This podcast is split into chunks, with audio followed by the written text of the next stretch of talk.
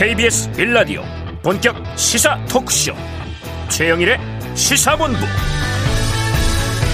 안녕하십니까? 최영일의 시사본부 시작합니다. 오늘은 새 정부의 첫 국무회의가 열립니다. 자 먼저 이 국무회의가 열리기 위해서는요 국무위원 장관의 숫자가 문제가 되는데요.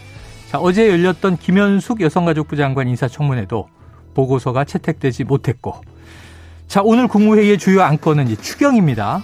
이 윤 대통령 어제 수보회의에서 물가 문제를 난제로 지목하기도 했죠.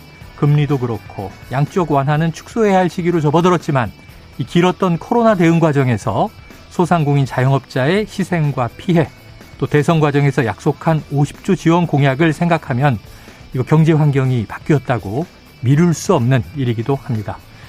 자, 이 무엇보다도 체감되는 지원, 경제 활력에 도움이 되도록 국회에서 현명하게 논의하고 처리하길 바랍니다.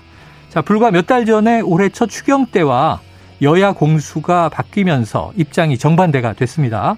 각 당, 여당 때 했던 이야기, 또 야당 때 했던 이야기, 손바닥처럼 뒤집지 마시고요.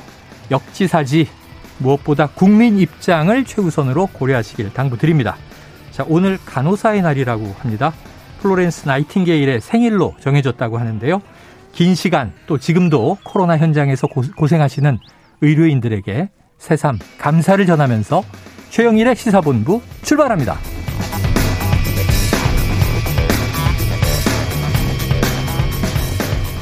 네, 오늘의 핵심 뉴스 한입에 정리해 드리겠습니다. 한입 뉴스 시작해 보죠. 박정호 오마이뉴스 기자, 오창석 시사평론가 나오셨습니다. 어서 오세요. 안녕하세요. 네. 자, 오늘 뭐 여러 가지 기다리고 있습니다. 10분 인터뷰는요, 용산시대 출퇴근길을 알아볼 거고요. 그리고 각설하고 시즌2 경제본부도 준비되어 있습니다. 자, 디저트송 신청 기다리고 있으니까요. 문자샵 9730으로 자유롭게 주시고요. 오늘 디저트송 선정되신 분께 커피 쿠폰 보내드립니다. 많은 참여 부탁드리면서 짧은 문자 50원, 긴 문자 100원입니다. 자, 이제 궁금한 게 그거죠. 오후 3시에 임시 국무회의가 예정돼 있는데 네. 국무위원 정족수가 있잖아요. 네. 어떻게 채웁니까? 어, 지금 사실은 오늘 아침까지만 해도 어떻게 여러 명을 만들 것이냐 얘기가 많았거든요. 네. 그래서 얘기 나왔던 것은 아, 이 부족한 인원이 지금 어 3명이었으니까 그 3명을 다 임명할 수도 있다. 아니면 일부는 임명하고 일부는 네. 문재인 정부 때 임명된 이 아. 국무위원이 나올 거다. 기존의 이렇게 예상이 됐었습니다. 중에서. 그렇습니다. 그래서 오늘 아침에 속보가 나온 게 대통령실, 그러니까 윤석열 대통령이 박진 외교부 장관 후보자와 이상민 행정안전부 장관 후보자를 임명했어요. 네네. 그러니까 청문 보고서가 채택되지 않았지만 임명을 음. 한 거죠. 그러니까 이럴 때는 뭐 흔히 언론이 강행. 네, 그렇습니다. 강행. 예, 이뭐 야당을 패싱했다. 음. 아, 이렇게 얘기가 되는 인사가 있었고 그런데 분위기가 좀 바뀐 게 음.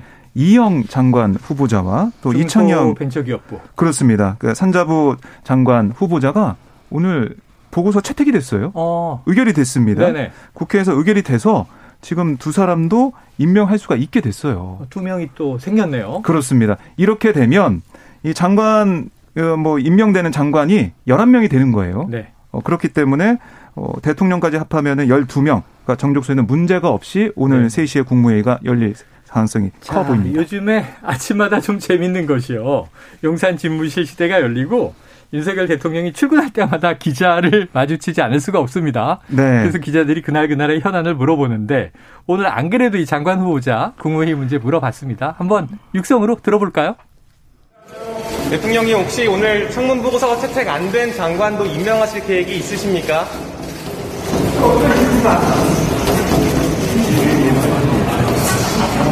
네, 대통령의 목소리는 좀 멀리서 드립니다만 오늘은 일부만. 네. 자, 일부만. 그래서 일부는 지금 두 명이 이제 임명이 된 거죠? 그렇습니다. 일부가 정말 임명이 됐습니다. 야. 그런데 뭐 오늘 이제 국회에서 통과된 두 명의 후보자 이게 좀 임명할 수 있는 상황이기 때문에 음. 임명하게 되면은 국면이 열리게 되는 상황입니다. 자, 오후 3시까지 이제 2시간 반여 남았습니다. 이 그러면 한번 물어볼게요. 오평롱아님. 네. 지금 이영 중소벤처기업부 장관 후보자 음. 예, 인사 청문 보고서 채택됐고 이창양 산업통상부 장관 후보자 채택됐고 두 명 다 임명합니까? 둘 중에 한 명만 임명합니까? 안 하고 문재인 정부 장관이 참석합니까? 어떻게 됩니까? 어, 현재까지 인사 스타일을 봤을 때는 음. 자신이 선택한 사람을 걷어들인 적이 없습니다. 현재까지는. 아직까지는. 김인철 후보자는 자진 사퇴였고요. 네. 그리고 그 자진 사퇴 과정도 대통령의 설득이 있었던 것이 아니라 특정 보도에 의해서 스스로가 물러난 사례였기 때문에 네. 대통령이 접었다고 볼 수 없겠죠. 음. 그렇기 때문에 저는 그대로 강행할 것 같은데 이영 장관 같은 경우는 뭐 여러 가지 논란이 있긴 있었으나 네. 그것이 많이 가려졌고요. 다른 후보자들 때문에. 네. 그렇기 때문에 저는 그냥 그대로 갈 것 같은데 어. 현재까지 장관을 포함해서 공공기관장까지 국회의원을 한 번이라도 거친 사람이 특정한 분야에서 낙마했던 사례가 별로 없습니다. 네. 네. 그리고 특정 정당을 포함해서 같은 정당이라 음. 또는 다른 정당이라 할지라도 국정감사장이 가끔씩 공공기관장을 불려 나오는 경우도 있거든요. 네네. 전직 국회의원이 음. 그때도 서로 뭐라 세게 하지 않습니다. 음. 아이고 박범계 법무부 장관 나오면 세게 하던데.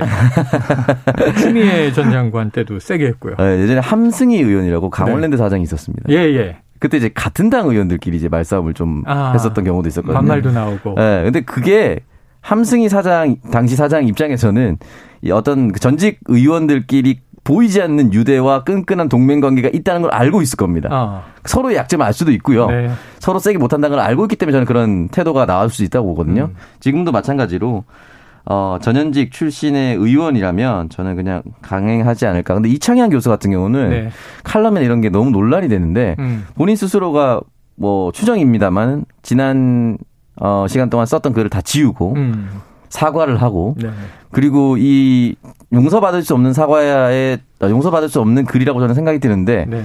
지금 뭐 김성애 비서관 이런 사람들이 아, 등장하면서 네. 더센 칼럼들이 이거는 뭐 있어요. 비교할 수도 없는 칼럼들이 갑자기 쏟아져가지고요. 네. 그 전에 정말 잘못 뭐 출산 기피금을 내야 된다 뭐 이런 것들은 그냥 거의 뭐 시작 단계처럼 보여요. 처음에 네. 그게 정말 심하게 보였거든요. 음, 음. 너무 충격적이었는데 김성애 종교다문화 비서관 이런 사람들에 비하면은 이거 뭐 너무 약한가 싶을 정도 제가 거기에 약간 익숙해졌나 싶을 정도로 어. 지나가는 상황이다 보니 네.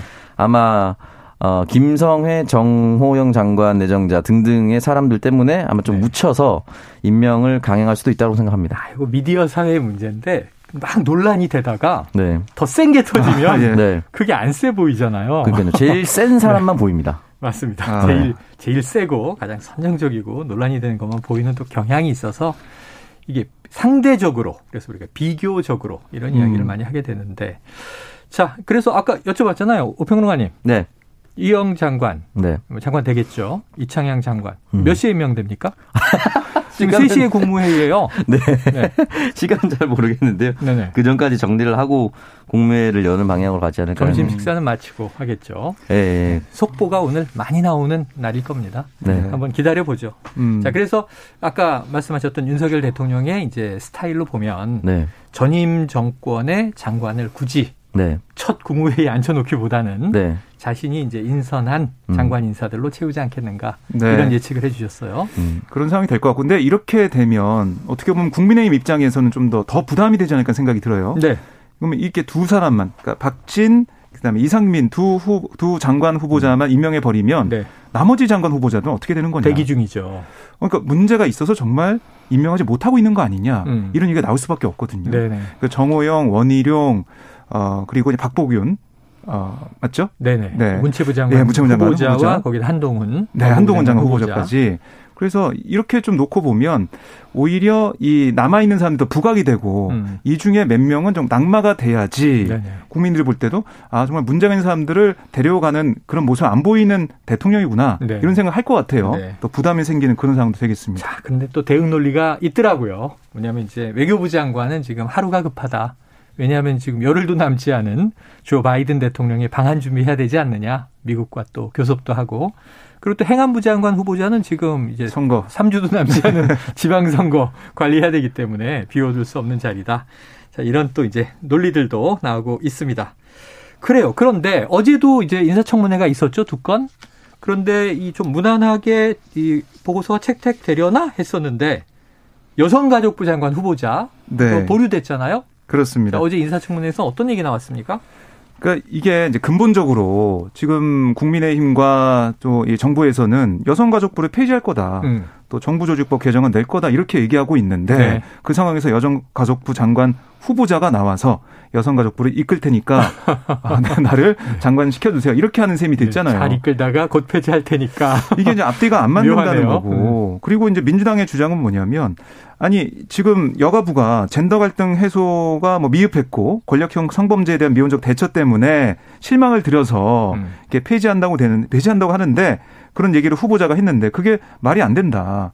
그렇게 문제가 있다면은 기능이 불충분하면은 역할과 권한을 강화하고 보완하면 되는 건데 음. 굳이 폐지를 전제하면서 또 내용은 말하지 못하는 네네. 그런 무책임한 모습을 어떻게 국민들이 보고 장관으로 임명을 할 수 있겠느냐 음. 이런 얘기를 한 거예요. 네. 그러니까 어제 뭐 민주당 의원들이 계속된 그 말이 아니 국회가 여가부 업무 방향하고 정책 검증을 해야 되는 상황인데 어.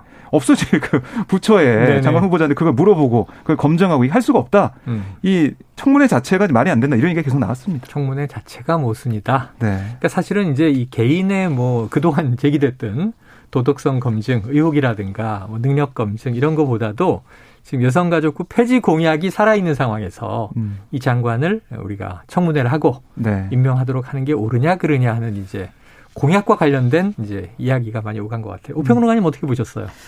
글쎄 일단은 뭐 좀 쓴소리를 하자면은 네. 어, 본인 스스로가 장관이 되는데 너무 행복해해 있는 상황인 것 같아요. 후보자가. 아 그래요? 답변의 내용이 네. 굉장히 좀 불성실하다는 느낌을 받을 수밖에 없는 게 어. 질문 자체에 대해서 한국의 구조적 성차별이 있느냐 없느냐라는 질문을 받았습니다. 네네. 충분히 받을 수 있는 질문이죠. 그렇죠, 여성가족부 그렇죠. 장관이니까. 음. 여기에 대해서 명확하게 일단 답변을 하지 않았고요. 음. 다만 뭐 세계 성 격차 지수에서 한국이 낮은 걸로 알고 있는데 음. 여성가족부가 20년간 있었는데 왜 지수가 나아지지 않았는지 의문을 제기한다라고 했거든요. 아, 본인이 그 부, 부처의 수장인데 우리 네. 부처가 있으면서 나아지지 않았다고 의문을 제기한다면 이 부처가 필요 없다라고 얘기하면 본인도 장관을 하면 안 되죠. 음. 어, 그러면 음. 이걸 개선해야 된다라고 얘기를 하거나 네네. 그것까지 보완을 하겠다라고 하거나 보완하는 마지막 장관이 되더라도 난 최선을 다하겠다고 얘기하거나 이런 식으로 얘기했는데 본인이 해당 부처의 수장이 되려고 하면서 해당 부처의 지난 걸어온 길을 다 부정하는 발언을 한다면 존재 가치를 부정하면 이건 사실 매우 부정 잘못됐다고 얘기할 수밖에 없는 것이죠. 네. 그러니까 저는 이게 모범 답안은 아직까지 부족하기 때문에 저는 이 부처에 대해서 존속을 계속해서 요구할 것이고 네. 지명된 사람으로서 최선을 다하겠다라고 얘기하는 게 저는 정석 답변이라고 아. 생각하는데 아, 그 모범 답안을 미리 좀 알려주셨어야 되는데 이제 일단 임명돼서 업무를 시작해서 네. 미리 분석해 보겠다 네. 개선의 여지가 있는지 정말 뭐 이게 폐지 수순으로 갈 수밖에 없는지 네. 최선을 다해 보겠습니다. 이걸 이러면 되는데. 네. 그리고 이게 뭐 여러 가지 매번 나오는 얘기긴 한데요. 그 여성가족부 장관, 여성가족부의 한 10분의 1 정도만 그 여성에 대한 네, 예산이고 네, 네, 나머지는 예산이요. 가족부죠. 가족 청소년. 네, 가족 청소년에 대한 예산이기 때문에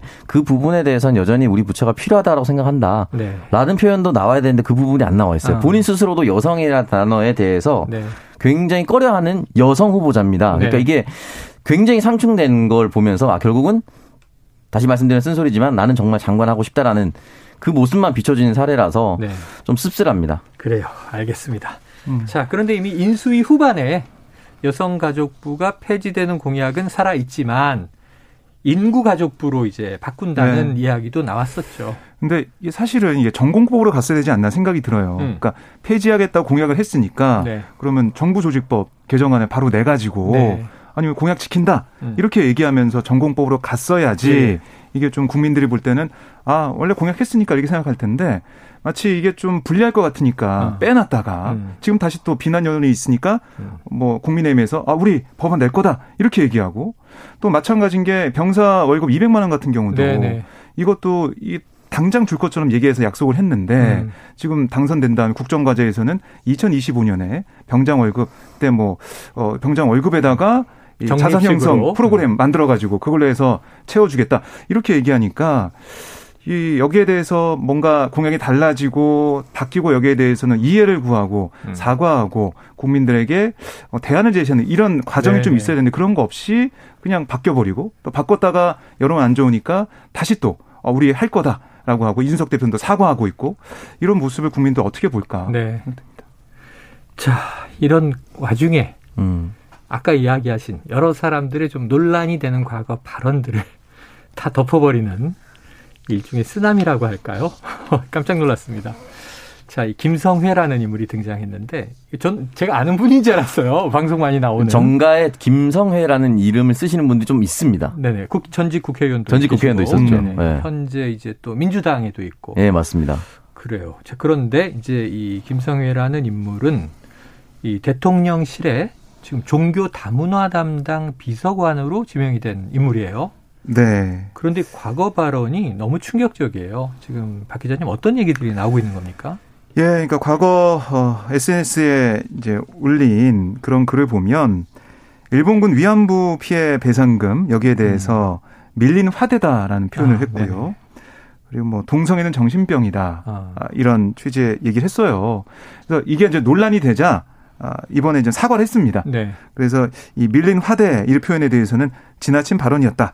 아, 그래서 깨끗이 사과한다. 이렇게 음. 얘기를 했고, 동성애는 정신병 이 발언도 개인의 성적 취향에 대한 혐오 발언의 성격이 있었다는 것을 인정하며 사과드립니다. 음. 아, 근데 그 뒤에 붙인 내용이 어떤 내용이었냐면, 제 개인적으로는 동성애를 반대한다. 음. 많은 경우는 후천적인 버릇이나 습관을 자신의 본능이라고 생각하는 사람도 있다. 아, 그런 경우에도 동성애가 바람직한 것이라고 보기보다 음. 흡연자가 금연 치료를 받듯이 일정한 치료에 바뀔 수 있다고 생각한다. 네. 그러니까 자신의 뜻은 굽히지 않은 셈이 됐죠. 치료가 필요하다. 그렇습니다. 그리고 어떤 얘기까지 했냐면 그동안 제가 내로남불 586 세력과 예, 종북 주사파에 대해 지속적으로 비판해온 것에 대한 안가품이라는 생각이 든다. 음. 그러니까 이런 과거 발언이 조명되고 네, 자신에 대한 공격이 네, 보도되고 있는 이런 네네네. 것들에 대해서 좀 공격이다. 공격적인 네. 그런 게 담겨 있다 이렇게 주장을 발언이 했습니다. 얼마나 충격적인가 하는 것보다는 네. 나의 이제 반대 정치 세력이 나를 이제 음해하는 것이다 이런 음. 좀 뉘앙스가 깔려 있네요. 네, 저는 이거 장관 후보자였으면 분명히 낙마 사유였다고 봅니다. 이런 네네. 발언만으로도. 근데 이게 비서관이니까 임명하면 사실 끝이거든요. 네, 청문회 과정은 없으니까 네. 뭐 청문회가 있어도 장관은 임명 강행 가능하니까요. 네, 근데 아마 국민 여론이 장관 후보자였으면 굉장히 들끓었을 겁니다. 이게 좀 잘 안 보이는 곳인데 그래서 저는 더 주목을 해야 된다 오히려. 음. 잘 보이지 않는 곳에 그릇된 사상과 이념을 가지고 있는 사람들이 흔히 말하는 대통령 주변에 있을 경우에 네. 대통령의 판단을 흐리거나 대통령의 사고관에 개입할 수도 있다고 저는 생각이 들거든요. 음. 그러니까 이 해당 발언은 굉장히 부적절하고 또 터져 나왔는데 네. 이게 뭐냐면 지난해 하버드 램지어 교수가 네네네. 위안부 피해자를 이제 자발적 매춘부라고 비판을 받았었죠. 우리가 정말 분노했었죠. 네, 분노했었고 그리고 이분이 이제 일본계에서 뭐 후원금이나 이런 걸 많이 받아서 연구도 했었고 네, 그런 것 때문에 우리가 의심할 수 있는 상황인데 그게 음. 터졌을 때 본인이 SNS에 또 글을 씁니다. 네. 뭐라고 썼냐면 조선시대 여성 절반이 성노리개였다. 아. 그렇다면 조선시대 노예 제도에 대해서도 탐구하고 분노하자라고 얘기를 했고 이걸 보수 매체 기고까지 했습니다. 어. 싫었어요. 네.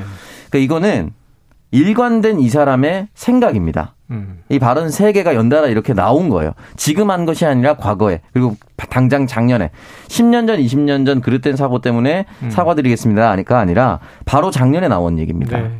그렇기 때문에 저는 사실 이게 용서받을 수 없는 부분의 발언이라고 생각을 하고요. 또 하나는 그냥 무슨 어디 행정관 비서관이 아니라 종교 다문화 비서관입니다. 아, 그게 좀 또 특이해요. 가장 신설되는 자리인데. 네, 신설되는 자리기도 하고 가장 다양성을 많이 존중해야 되는 음. 다양성을 확보하기 위해 노력을 해야 되는 자리인데 가장 꽉 막힌 사고관을 가진 것으로 추정이 되는 이 사람이 음. 된다라고 했을 경우에 대한민국의 종교가 어떻게 될 것인가, 대한민국의 다문화 사회가 어떻게 될 것인가 이 부분에 대해서 심히 의심할 수밖에 없는 우려를 할 수밖에 없는 상황이 되거든요. 네. 저는 이 부분에 대해서 신설한 것은 윤석열 대통령이 굉장히 잘했다고 칭찬하고 싶으나 네.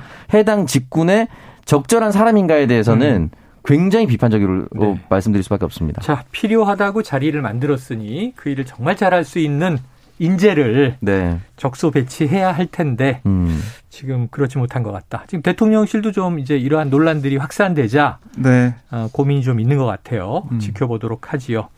자, 지금 12시 39분을 넘긴 시간입니다. 점심시간 교통 상황을 알아보고 이슈를 계속 다뤄보겠습니다. 교통정보센터의 임초희 리포터 나와주세요.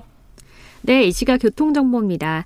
지금 고속도로를 이용하신다면 수도권 상습정체 구간 제외하고는 대부분 수월한 편입니다. 현재 영동고속도로 강릉 쪽은 동군포부터 부곡, 그리고 용인휴게소에서 양지터널까지만 차가 많은데요. 조금 전보다는 수월해졌습니다. 또 다른 강원권과 이어지는 광주원주고속도로 원주 쪽은 평소보다 초월터널 일대 정체가 심하고요. 반대 광주 방향은 동곤지암에서 밀리고 있습니다.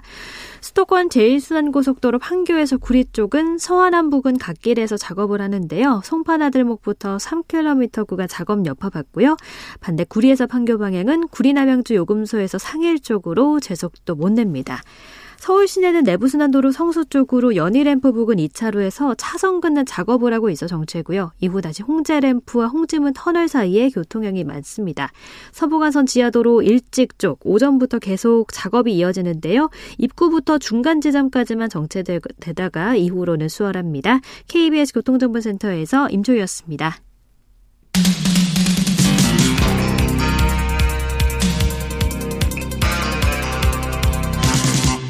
최영일의 시사본부. 네, 오늘 속보가 워낙 많이 쏟아져 나오고 있습니다만 오늘 뉴스와 찰떡궁합인 디저트송 신청 저희가 받고 있습니다. 어, 샵 9730으로 짧은 문자 50원, 긴 문자 100원이고요. 어, 많은 좀 이 노래를 선곡해서 보내주시면 저희가 선택해서 어, 선택되신 분께는 커피 쿠폰 보내드리도록 하겠습니다. 오늘의 디저트송을 기다리고 있습니다. 자, 이제 좀 민생 이슈로 들어가 보죠. 네.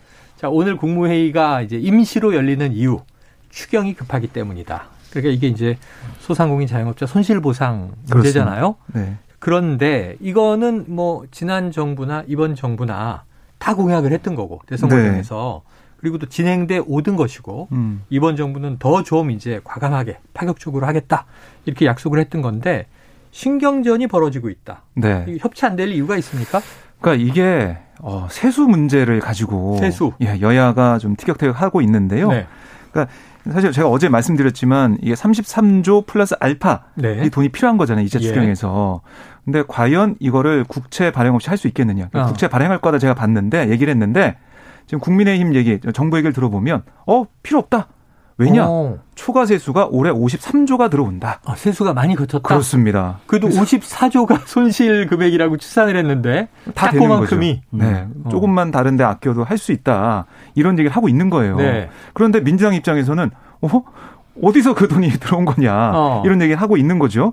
그러니까 이 박홍근 원내대표 얘기를 들어보면 이 53조 원 초과 세수는 올해 본 예산 국세 수입 343조의 15.5%에 해당을 하는데 큰 돈인데 아니 어떻게 이 역대 두 번째로 큰 규모의 오차율을 보일 수가 있냐 이런 얘기를 한 거예요. 그러니까 초과 세수라는 게 네. 자, 올해 세금은 이만큼 거칠 그렇죠. 거예요 하고 네. 추산을 했는데 세입 세출을 그거보다 더 거친다는 거잖아요. 맞습니다. 그러니까 오류다. 지난해도 뭐 논란이 있었어요. 61초나 초과 세수가 거쳐가지고 기재부가 계산을 못하는 거냐 안 하는 거냐. 지난해에는 홍남기 경제부총리가 그렇습니다. 여당이었던 민주당하고 막 서로 티격태격했죠. 예, 세수 추기에 심각한 결함을 기재부가 드러냈다. 이게 민주당이 지적을 해서 이 네. 사안으로 지난 4월부터 감사원 감사가 진행이 되고 있거든요. 네네. 그런데 이 상황에서 또 이런 게 벌어졌다. 아. 민주당은 이해할 수가 없다는 거고요. 철저히 규명을 해야 된다. 예. 얘기를 하고 있습니다.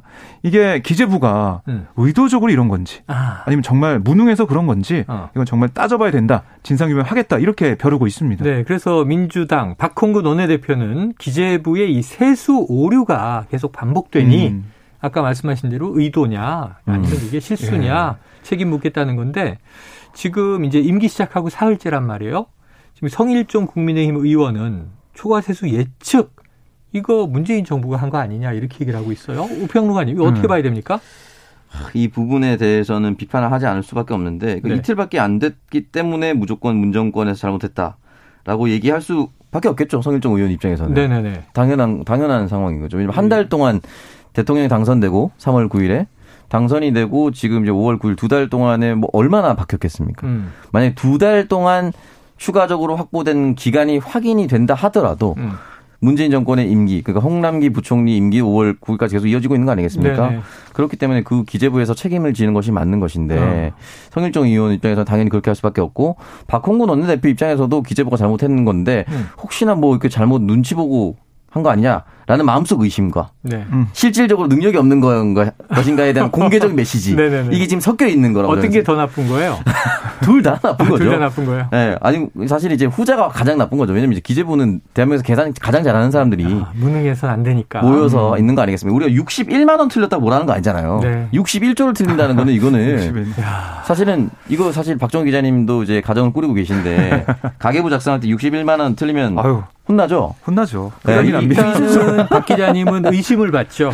이걸 어디다 썼을까? 아유. 네네. 그럼요. 이런 이걸 실수로 틀렸을 리는 없고 그러니까요. 어디서 먹고 감춘 거냐. 자택 문 밖에서 주무실 수도 있는 거예요. 그럼 뭐 이제 최영일 진행자와 먹었다 이렇게 거짓말을 또 하겠죠. 네. 바로 팔아야죠. 그래서 이거는 저 비판받아 마땅한 부분인 것이고 앞, 결국은 이제 코로나로 인해서 또는 부동산 가격 폭등으로 인한 어떤 여러 가지 세금이라든지 음. 이런 것들이 다 결부가 되어 있을 겁니다. 그리고 주식시장 폭등으로 인한 여러 가지 또 세금도 있을 거고. 네. 근데 그럼에도 불구하고 그것까지 가, 재 계산하라고 하는 게 기재부기 때문에 음. 이 부분에 대해서는 성일종 의원의 얘기를 민주당이 뚫어내기 좀 쉽진 않을 겁니다. 네. 네. 그래요. 자, 워낙 뭐 새 정부 출범 취임식이 바로 엊그제입니다. 그런데 이제 이게 막 야당이 된 민주당과 아, 민주당은 사실은 정부 후반 내내 홍남기 경제부총리와 네. 추경을 놓고 다퉜어요. 그렇죠. 그러니까 이제 곡간지기는 계속 이제 이 국가부채 때문에 안 된다. 음. 근데 사실 대선, 대선 과정에서 민주당 이제 후보의 주장은 지금 이 국가부채를 통제하려고 가계부채의 책임을 떠넘긴 음. 거 아니냐. 곡간을 풀어라. 이 싸움을 계속 또 여당 정부 내에서 했단 말이죠. 네. 자, 앞으로 어떻게 전개될지 지켜보고요. 오늘 추경안은 어쨌든 국무회의 통과되면 내일 국회로 제출이 됩니다. 음. 그럼 빨리 소상공인 지원해 주시길 바라면서 다음 속본 제가 좀 놀랐는데 어 이런 게 있었나 하고 놀랐어요. 민주당의 삼선 의원입니다. 이 박완주 의원이 갑자기 제명됐다는 속보가 나왔는데 어떻게 된 일이에요? 네, 저도 깜짝 놀랐습니다. 이 민주당 출입하는 기자들도 몰랐던 사안인데 어. 이 민주당 삼선 중진 박완주 의원을 성비위 의혹으로 제명했다. 라고 네. 오늘 민주당 신현영 대변인이 브리핑을 했어요. 오늘 브리핑을 연 거예요. 그렇습니다. 오늘 비대위 회의 결과를 통해서 이렇게 음. 제명권을 의결했다. 이렇게 브리핑을 했는데요. 네. 이 사실은 이 박영 같은 경우는 당내에서 원내 수석도 하고 정책위 의장도 하면서 요직을 좀 두루 거친 그런 인물이고 음. 또 86그룹으로 어, 많이 좀 꼽혀왔던 그런 네. 인물이에요. 지난 5월에 원내대표 선거에 나설 정도로 입지를 다진 중진이었다. 음. 평가를 받는 인물이었는데 이번에 성비의 의혹으로 제명이 되는 상황이 됐고 또 이 국회 윤리신고센터 등을 통해서 국회 차원에서도 징계하는 것 강력히 요청할 예정이다라고 민주당이 설명을 했습니다. 네. 근데 뭐 이게 기자들이 좀 물어봤어요. 여러 가지 네. 뭐 어떤 사안이냐 또 어떤 일이 있었던 거냐 아니면은 뭐 누가 이렇게 피해를 당한 거냐 뭐 여러 가지 질문했지만 2차 피해 이런 부분들이 염려가 되기 때문에 여기에 대해서 민주당에서는 말을 아끼는 모습이었습니다. 네, 그래요. 자, 이게 성희롱이냐 성추행이냐 답할 수 없다. 음. 그냥 통칭 성비위. 네. 피해자는 이제 단수이냐 복수이냐 다수는 아니다. 얘기 드릴 수 없다. 지금 이제 사건의 내막은 알 수가 없습니다. 다만 어쨌든 이 당에서 제명이라고 하는 가장 이제 강한 조치잖아요. 그렇습니다. 지금 지역구 의원이죠? 네. 제명되면 어떻게 됩니까? 무슨 소속으로 활동하나요? 뭐 그렇게 될 가능성이 있는데요. 근데 이게 국회 차원에서 어떻게 또 판단할지 좀 봐야 될 것 같고 음. 박안주 의원이 또 자신의 정치 인생에 대해서 어떤 판단을 내릴지도 봐야 될 것 같습니다. 네, 뭐 박지원 공동 비대위원장의 사과도 나온 것 같은데. 네. 자, 오창석 평론가님 어떻게 보십니까? 좀 갑작스러운 일인데. 네, 일단 저도 이제 이 내용을 정확하게 어 말씀드리기 좀 애매한 부분이 있는 거고요. 음. 민주당에서 이렇게 강하게 제명을 결정 내렸다는 것은 네. 어, 부인할 수 없는 명백한 사실이 네네. 있는 것이고 해당 의원에게도 저는 분명히 이 사전에 통보가 됐을 거라고 생각합니다. 아, 그렇겠죠. 네, 그 해당 의원 소명 기회도 보통 주고 듣잖아요. 네, 근데 해당 의원 입장이 지금 강하게 나오지 않는 것으로 봤을 음. 때는 인정할 수밖에 없는 사안이었다라고 볼 수가 있는 것이고 천안시 의뢰 지금 삼선 의원입니다. 네. 어, 저는 앞으로 정치를 이어가 나가는 것이 쉽진 않을 것이다. 어, 네. 당연히 그렇게 돼야 되는 부분이고 박지원 위원장이 더불어민주당의 비상대책위원장으로 오면서 네. 지난 더불어민주당의 민심으로부터 어 이제 인심을 잃은 음. 그 부분에 대해서는 다시 없도록 하겠다. 네. 사과한다라는 얘기를 계속 매 회의마다 매 공개 석상마다 했습니다. 근데 이런 부분이 본인이 이제 비대위원장으로 있는 순간에 음. 감추려 하거나 덮으려고 한다면 본인이 얘기했던 것을 다시 거꾸로 역행하는 것이거든요. 네. 그러니까 박지원 위원장 입장에서는 물론 혼자 결정을 내리지는 않았겠지만 어, 이런 부분에 있어서 엄단하고 엄벌에 처하는 것이 어, 뭐 당연한 수순이었다고 저는 생각이 듭니다. 네. 자, 민주당은 연이은 미투 때문에 상당한 비판과 비난에 직면해서 정말 이제 정당 또 정치 세력으로 많이 점수 네. 깎아 먹었잖아요. 그게 이제 재보선에도 반영이 음. 됐었고 선거 때도 타격을 받았고 그런데 이번엔 어쨌든 스스로 잘라냈다라는 점은 네. 음. 그나마 다행이라고 볼 수 있지만 음. 문제는 이런 사건이 벌어지고 있다는 것. 그럼 사실은 이게 정신 차린 건가? 국민들은 음. 이렇게 볼 거란 말이죠. 그렇게 생각할 수밖에 없는 거죠. 네. 네 지방선거 표심에는 정말 안 좋은 영향을 줄 수밖에 없는 상황이고요. 네. 오늘 저녁에 지도부가 총출동하는 서울 지역 필승 결의 대회 어. 이런 것도 예정이 돼 있었어요. 네네. 지방선거는 이미 시작됐고 네. 선거가 이제 불타오르고 있는데 이걸 이제 취소를 했고요. 네, 취소했습니까? 네. 앞으로 어떻게 이 사안을 좀 판단하고 정리하고 국민들께 얘기를 할지 그다음에 반성하는 모습 어떻게 보일지 네. 좀 봐야겠습니다. 자, 법원 판단을 하나 보니까 대통령 집무실은 관저가 아니다. 그래서 집회와 시위가 허용됐다. 이건데 이게 일정 거리가 있죠. 네. 100m 이내 5개 집회 금지. 네. 집시법에 돼 있는 게 뭐냐면 집회 및 시위에 관한 법률, 음. 집시법이라고 부르는데 네. 11조에 보면 대통령 관저 100m 이내 5개 집회를 금지하고 있다. 100m의 거리를 두어라. 그렇습니다. 네. 100m 떨어져서 해야 된다 네. 하더라도. 그래서 이게 어, 이번 주 토요일 오후에 무지개 행동이라는 단체에서 어. 이 용산역 광장에서 집회한 다음에 이 삼각 지역, 녹사평역, 거쳐서 이태원 광장까지 그러니까 2.5km 정도 집무실 바로 앞을 지나네요. 그렇습니다. 그래서 이렇게 신고를 했는데 경찰은 이 집시법을 들어서 음. 안 된다 불어를 얘기를 했습니다. 음. 그랬더니 이 단체에서는 법원의 판단을 받아보겠다. 네. 왜냐 이게 법에는 관저 100m 이내 라고 되어 있는데 용산에 관저가 없지 않냐 아. 이런 거였어요. 네네. 그래서 재판부 판단은 뭐냐면 집무실이 관저에 포함된다고 해석하는 것은 문헌의 통선적인 의미를 벗어나는 거다. 음. 그래서 일부 어, 인용 결정을 내렸어요. 네. 그래서 집행정지 신청 일부 인용 결정을 내려서 이 용산 이 집무실 앞에 그러니까 기존에 예정된 행진 경로로 갈 수 있게 했습니다. 어. 그런데 한 가지 경호와 차량 정체를 우려해서 한 장소에 계속 머무는 것은 금지했어요. 아. 행진을 할 수 행진은 할수 있지만 그 앞에 모여서 계속 멈추지는 멈춰서 할 수는 없다. 이렇게 판단한 겁니다. 그래요. 뭐 사실은 경찰 입장에서는 이제 어좀 머리가 아프게 됐죠. 어떻게 어. 좀 관리해야 될까. 계속해서 이런 집회 신고와 집회가 이어질 텐데 네. 고민이 깊어질 것 같습니다. 윤석열 대통령 후보 시절 이야기가 기억나는데 그때 이제 용산 얘기는 없었고 광화문 시대 열겠다.